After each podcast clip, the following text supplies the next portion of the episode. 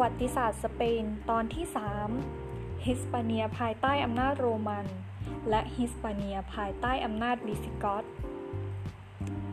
หลังจากสงครามพิวนิกครั้งที่สองถือได้ว่าคาบสมุทรไอบีเรียเกือบทั้งหมด ตกอยู่ภายใต้อำนาจของโรม หลังจากที่ขับไล่ชาวคาร์เทจออกไปแล้วเนี่ย การเข้าครอบครองดินแดนก็ดำเนินไปอย่างรวดเร็ว เหลือเพียงแต่เมืองทางตอนใน แล้วก็เมืองแถบอัสตูเรียส แล้วก็กันตาเบรียบางแห่งเท่านั้นที่ยังคงต้านกำลังของโรมไว้ได้นะคะในช่วง 197 ปีก่อนคริสต์ศักราชเนี่ย ชาวโรมันได้แบ่งดินแดนไอบีเรียออกเป็น 2 ส่วนก็คือฮิสปาเนียซิเตริออร์แล้วก็ฮิสปาเนียอุลเตริออร์พัฒนาเมืองที่มีอยู่ก่อนแล้วในบริเวณนี้นะคะ สร้างเมืองขึ้นมาใหม่ มีเศรษฐกิจที่ขยายตัวมากขึ้น ฮิสปาเนียกลายเป็นอู่ข้าวอู่น้ำ แล้วก็เป็นแหล่งโลหะที่สำคัญของโรมัน เมืองท่าต่างๆ ในดินแดนนี้ได้ส่งออกทั้งทอง ดีบุก เงิน ตะกั่ว ไม้ ข้าวสาลี น้ำมันมะกอกไวน์ปลา แล้วก็การุม ซึ่งการุมนี่เป็นน้ำปลาชนิดหนึ่งนะคะ ไปสู่ตลาดโรมัน กระบวนการทำให้เป็นโรมันนั้นเนี่ย เริ่มในฮิสปาเนียเมื่อประมาณ 110 ปีก่อนคริสต์ศักราช มรดกที่โรมันทิ้งไว้ให้เป็นรากฐานของอารยธรรมสเปนก็ได้แก่ภาษานะคะภาษาละตินนั่นเองนะคะ ศาสนา วัฒนธรรม กฎหมาย รวมทั้งสาธารณูปโภคต่างๆ ไม่ว่าจะเป็นถนน ท่อส่งน้ำโรงละคร ระบบชลประทานเป็นต้นนะคะ ชาวฮิสปาเนียและผู้สืบเชื้อสายจากทหารโรมัน หรือว่าผู้ตั้งถิ่นฐานชาวโรมันในฮิสปาเนียเกือบทั้งหมดเนี่ยได้รับสถาปนาเป็นพลเมืองโรมันนะคะเมื่อถึงปีที่ 73 ก่อนคริสต์ศักราชนะคะจักรพรรดิทราจันจักรพรรดิเฮเดรียน และก็จักรพรรดิเทโอโดซิอุสที่ 1 ก็ประสูติในฮิสปาเนียเหมือนกัน รวมทั้งจักรพรรดิมาร์กุสออเรลิอุส ก็ทรงมีเชื้อสายฮิสปาเนียเหมือนกันนะคะ เมื่อสิ้นสุดสงครามกันตาเบรีย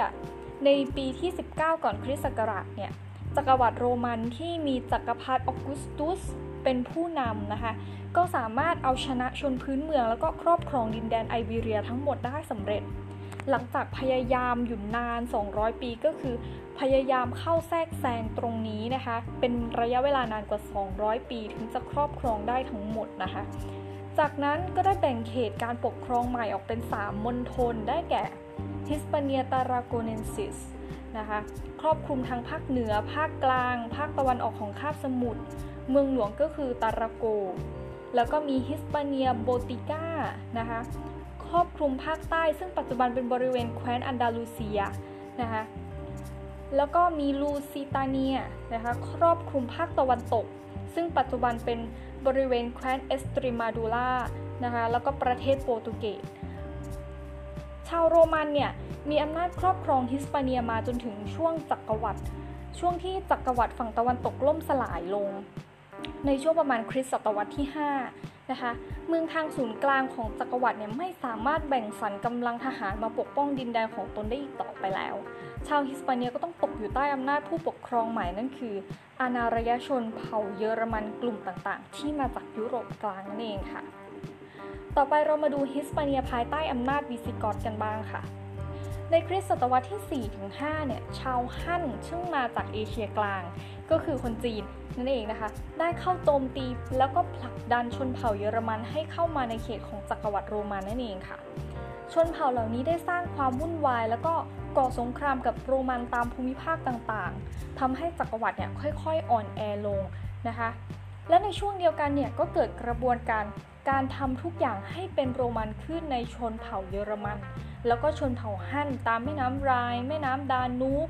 ซึ่งเป็นพรมแดนเผ่าเยอรมันพวกวิสิกอตเนี่ยก็ได้หันมานับถือศาสนาคริสต์นิกายแอเรียน เมื่อประมาณคศ 360 นะคะ ในฤดูหนาวของปีคศ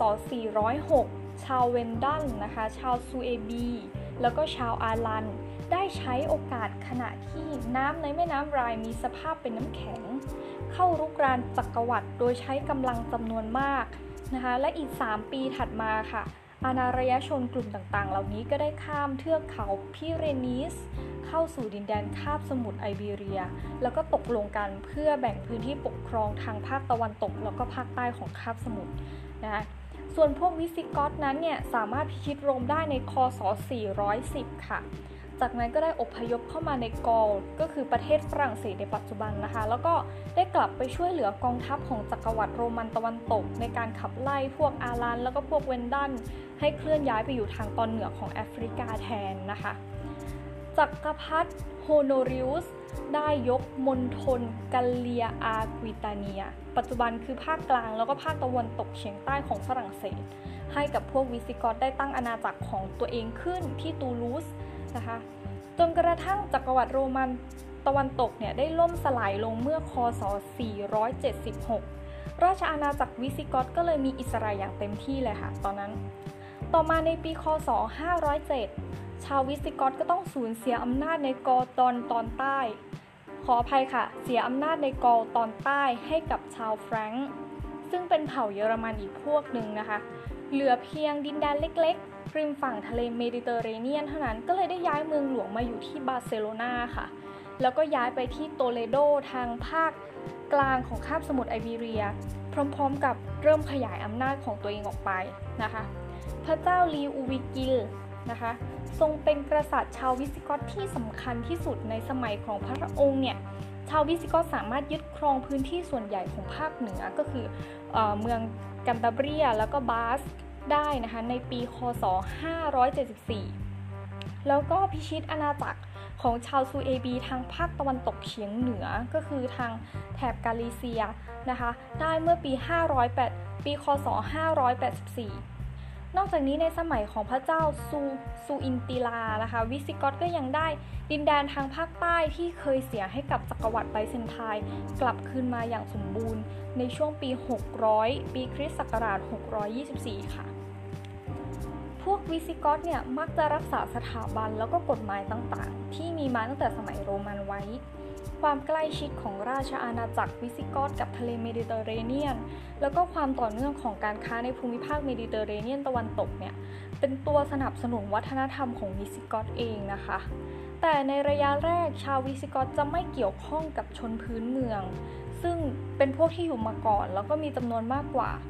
โดยแยกตัวออกไปอยู่ในเขตชนบท แล้วก็นำระบบฟิวดันรูปแบบหนึ่งนะคะเข้าไปใช้ส่งผลกระทบที่เห็นได้ชัดที่สุดก็คือ การลดลงของประชากรในเขตเมืองนะคะรวมทั้งทำให้ภาษาของพวกวิสิกอตเนี่ยส่งอิทธิพลของต่อภาษาในคาบสมุทรของไอเบีเรียในปัจจุบันน้อยมากนะคะ ต่อไปค่ะอีกสาเหตุหนึ่งที่ทำให้สังคมในอาณาจักรวิสิกอตไม่รวมเป็นอันหนึ่งอันเดียวกันก็คือ ชาวฮิสปาเนียนับถือศาสนาคริสต์นิกายโรมันคาทอลิก ในขณะที่ชาววิสิกอตเนี่ยยังนับถือศาสนาคริสต์นิกายแอเรียนนะคะจนกระทั่งในปี 587 พระเจ้าเรกคาเรดที่ 1 ซึ่งทรงเป็นโอรสพระองค์รองของพระเจ้าลีอูวิกิลด์ รวมทั้งชาววิสิกอตส่วนใหญ่ได้เปลี่ยนไปนับถือศาสนา คริสต์นิกายคาทอลิกนะคะ และเริ่มปรับตัวเข้ากับชาวฮิสปาเนีย จนทำให้พระนิกายคาทอลิกเนี่ยมีอำนาจมากขึ้น แล้วก็หลังจากการประชุมสภาโลกการประชุมสภาแห่งโตเลโดครั้งที่ 4 เมื่อปีคศ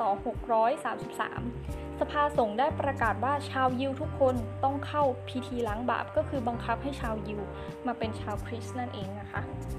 นื่องจากตำแหน่งของกษัตริย์ ผู้ปกครองอาณาจักรนั้นอะส่วนใหญ่มาจากการคัดเลือกจากชนชั้นสูง ไม่ใช่การสืบราชสันราชสันตติวงศ์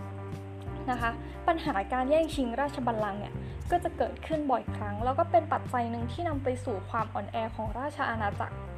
หลังจากการสิ้นพระชนของพระเจ้าวิตปีชาในปี 709 ชนชั้นสูงได้เลือกโรเดริก